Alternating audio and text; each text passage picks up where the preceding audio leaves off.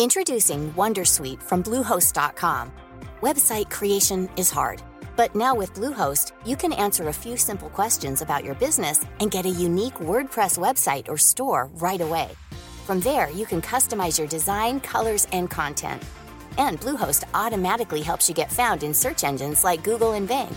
From step-by-step guidance to suggested plugins, Bluehost makes WordPress wonderful for everyone. Go to bluehost.com/wondersuite. Bonjour, je suis Gaël Châtelain-Berry, bienvenue sur mon podcast Happy Work édition spéciale.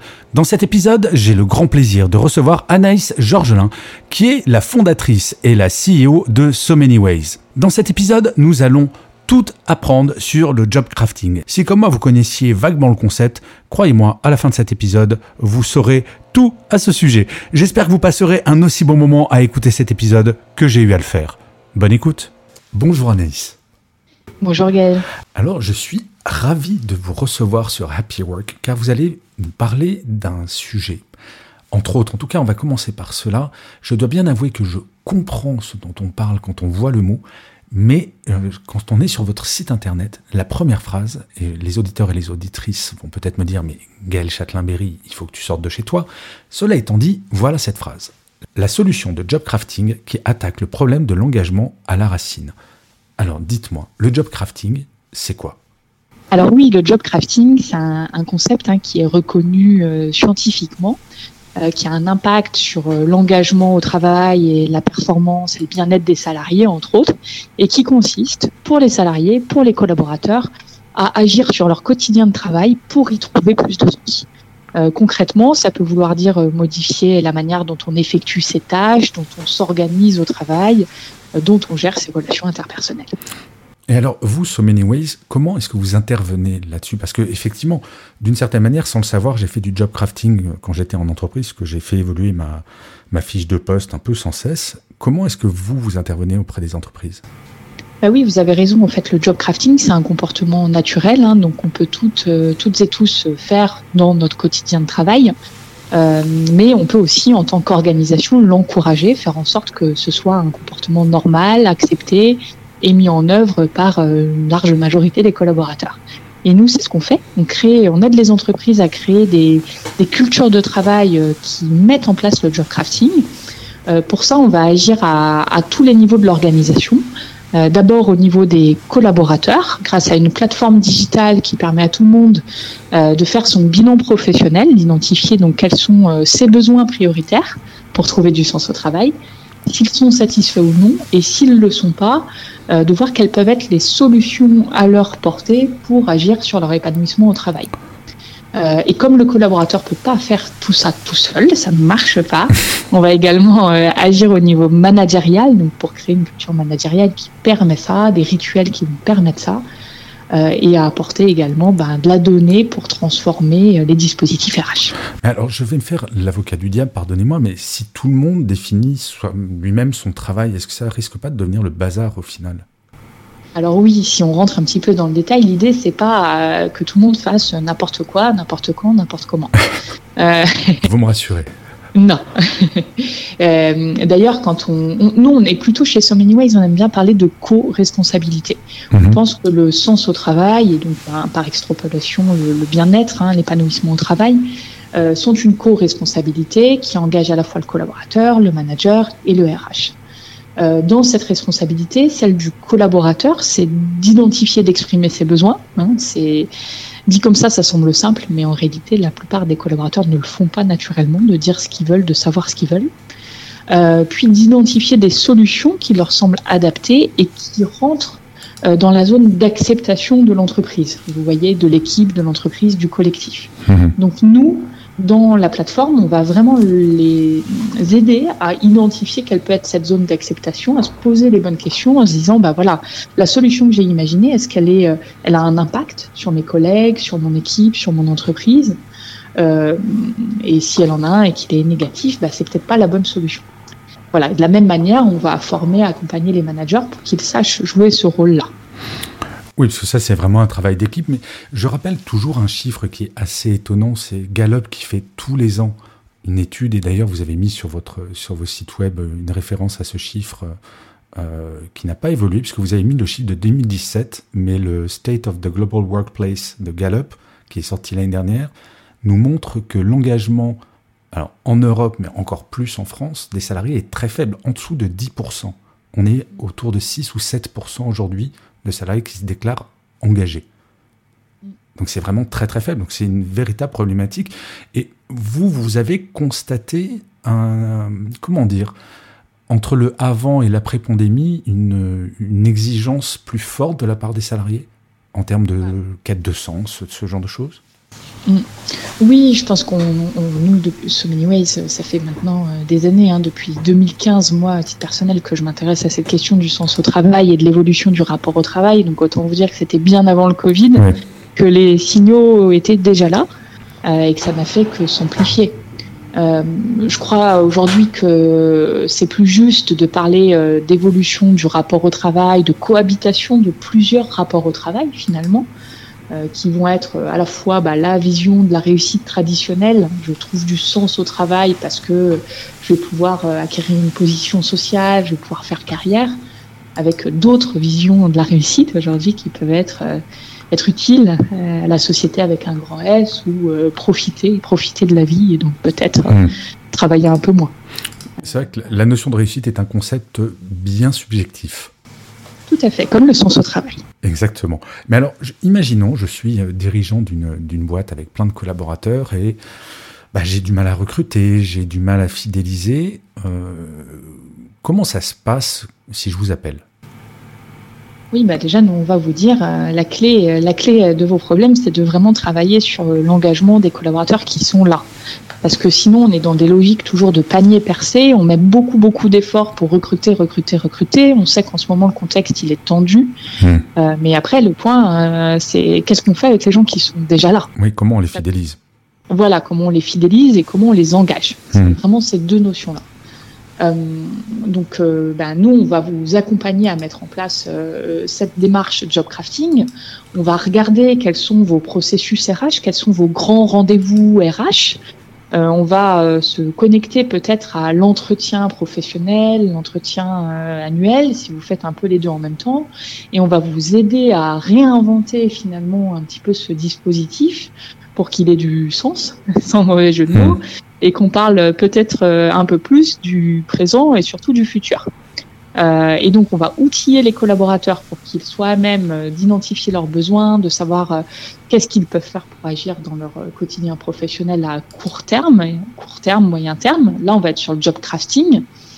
Et pour ceux qui ont un besoin de changement un peu plus profond, qu'on va pouvoir détecter, là, on va les accompagner dans leur réflexion vers peut-être une mobilité professionnelle. Donc là, carrément, un, un changement de poste en interne.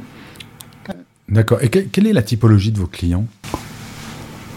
Aujourd'hui, on a tout type de clients parce qu'on travaille à la fois avec des, grands comptes euh, dans le CAC 40, hein, Grand Thornton, euh, Orange, AXA, euh, pour en citer quelques-uns, avec des PME et des startups qui sont un peu moins euh, connus euh, du grand public, voilà, mais qui vont être euh, eux aussi avec des problématiques de recrutement, d'engagement, et puis une envie de, de se démarquer et d'innover en termes d'expérience collaborateur.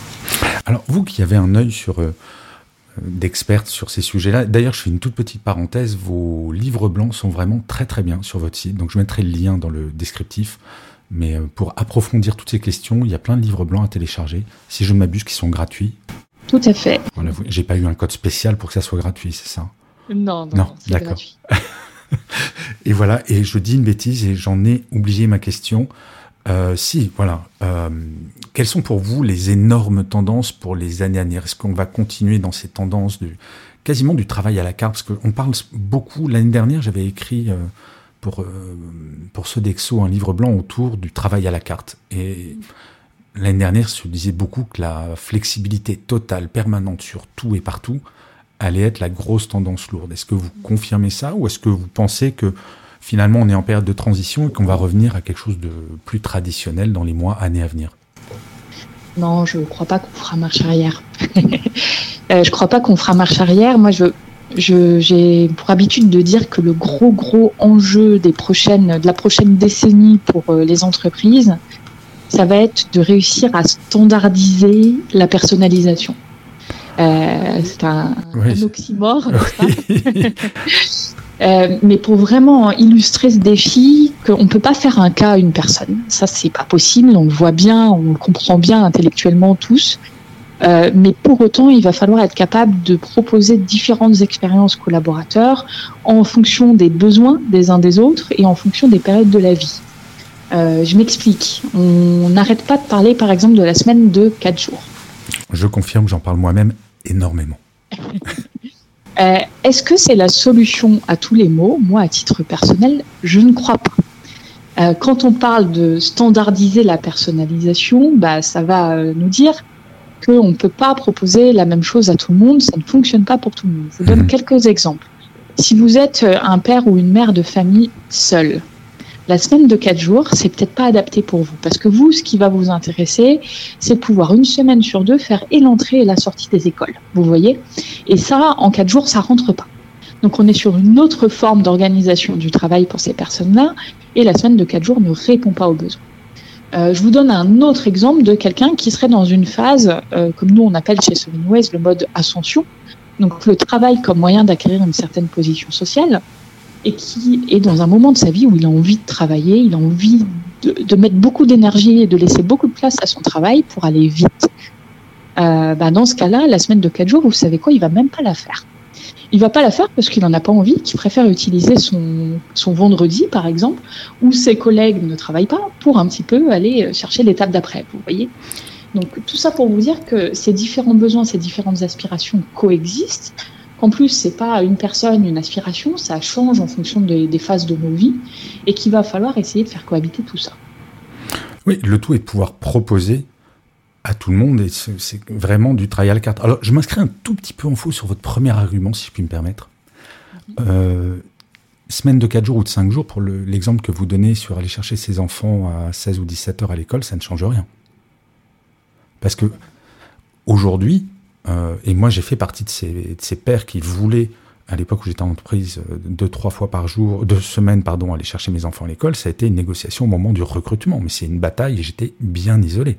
La semaine de 4 jours, si, euh, la dernière chose, mais on va pas parler trop longtemps de la semaine de 4 jours, parce que ce qui est intéressant, c'est plutôt votre activité.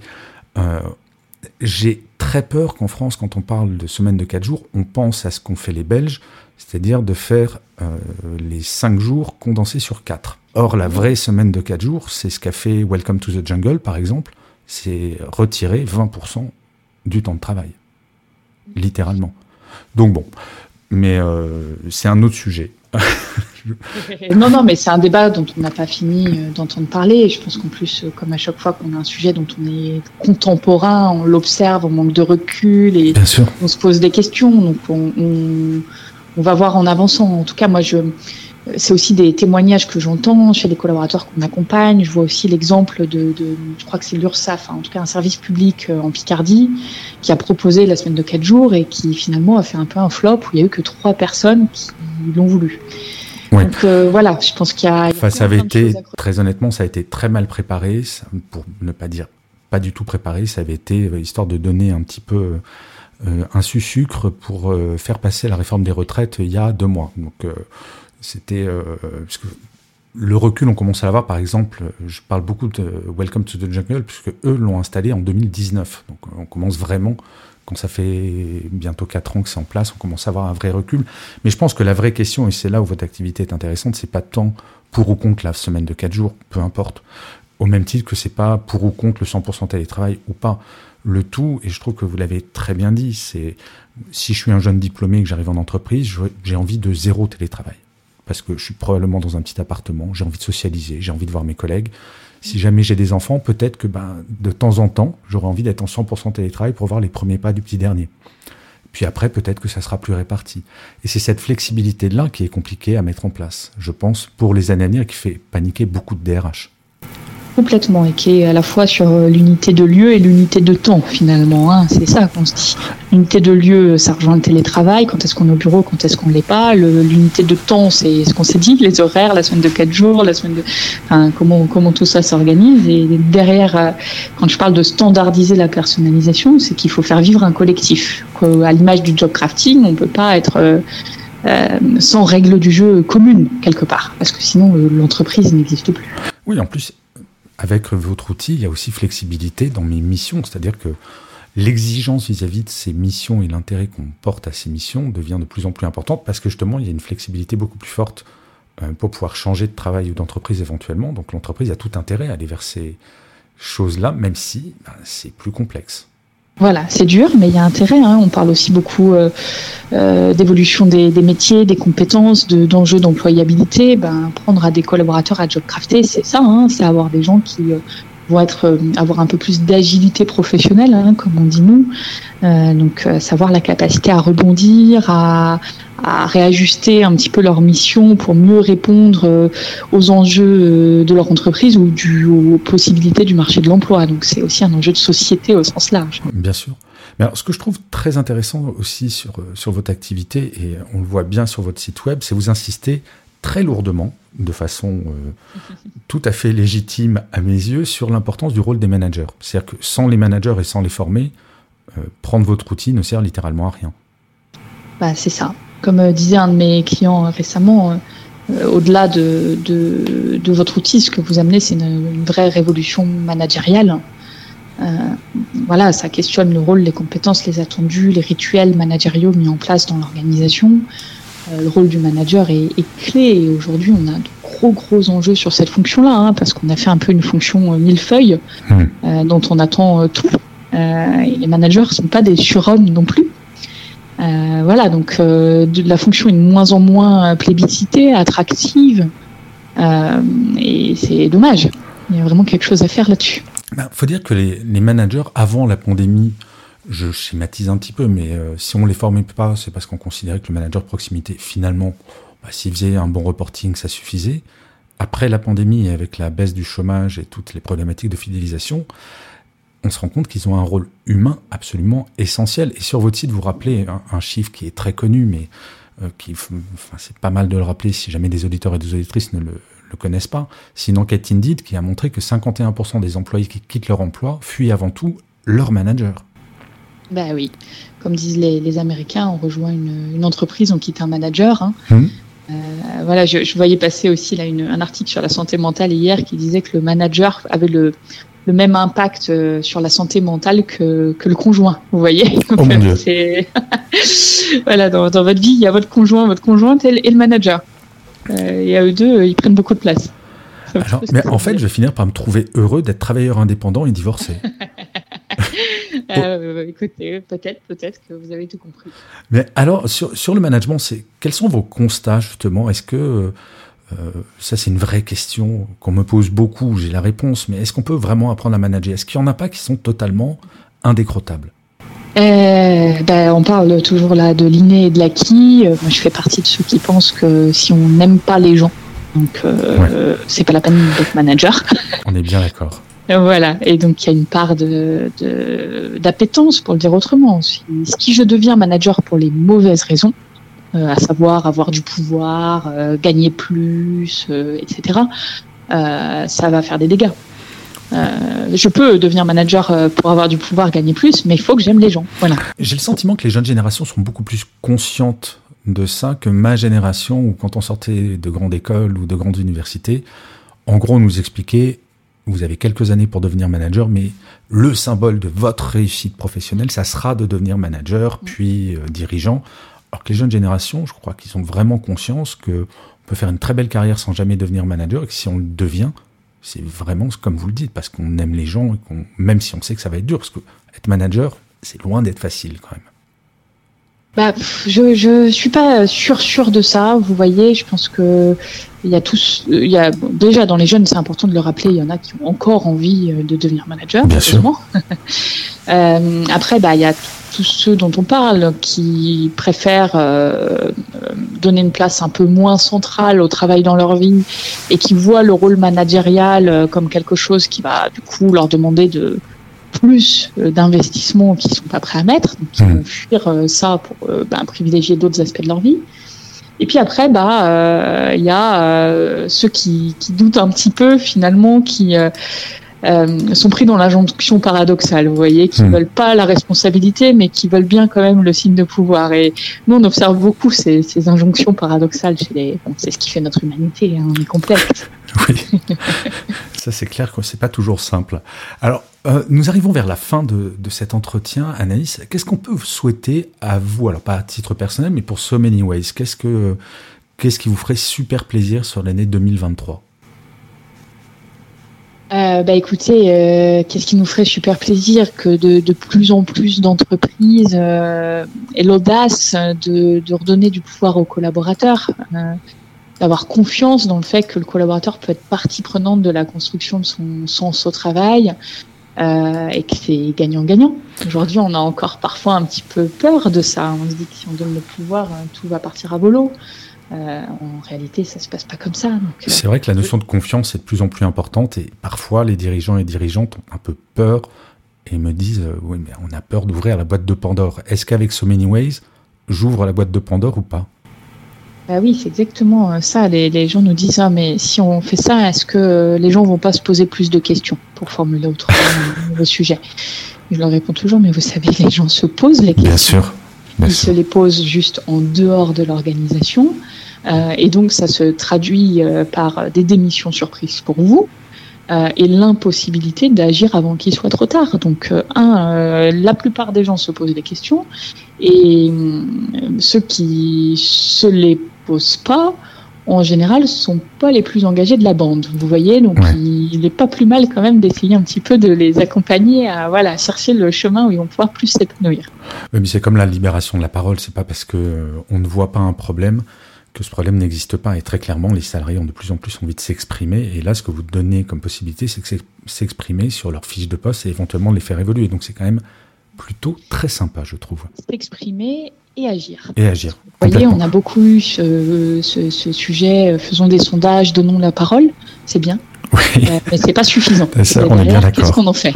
Oui. Ça, j'adore les, entreprises qui, vont me dire, oui, mais nous, on fait un baromètre du bien-être tous les ans. Ok, mm. mais ensuite, très concrètement, qu'est-ce qui se passe?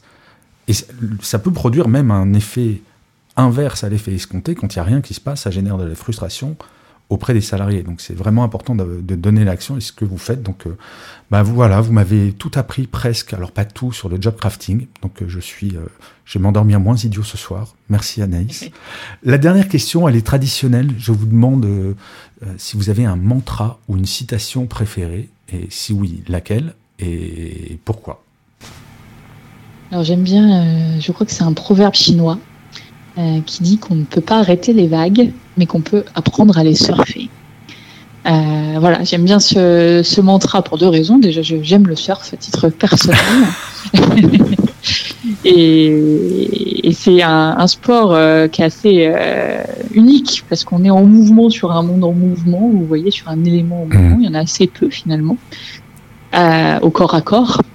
Et puis, bah, c'est une belle métaphore de la vie, hein, ce qui nous arrive, que ce soit à titre personnel ou là euh, sur les enjeux de recrutement, d'engagement en tant qu'entreprise, bah, on peut pas lutter avec le sens de l'histoire, l'évolution des tendances, des comportements, euh, mais on peut apprendre à jouer avec, à faire avec. Et voilà. Eh ben, écoutez, c'est une très jolie citation. Alors, je ne sais pas si elle était de Confucius, mais je ne pense pas que Confucius fasse du surf. Mais j'adore cette citation. Euh, effectivement, c'est euh, quand il y a des soucis. Moi, j'aime bien aussi une autre citation qui, qui est un proverbe aussi. C'est plutôt que d'essayer de pousser la montagne, autant essayer de la contourner. Enfin bref, tout ça, c'est se mettre dans le mouvement et se dire que quelle que soit la situation, on peut y arriver. Mille merci Anaïs pour le temps que vous m'avez consacré. Mille merci de nous avoir parlé de job crafting, de votre entreprise So Many Ways. Je rappelle, je mettrai le lien vers votre euh, site web pour les gens qui voudraient en savoir plus. Je vous souhaite une excellente journée Anaïs et prenez soin de vous. Merci beaucoup, Gaël. Au revoir.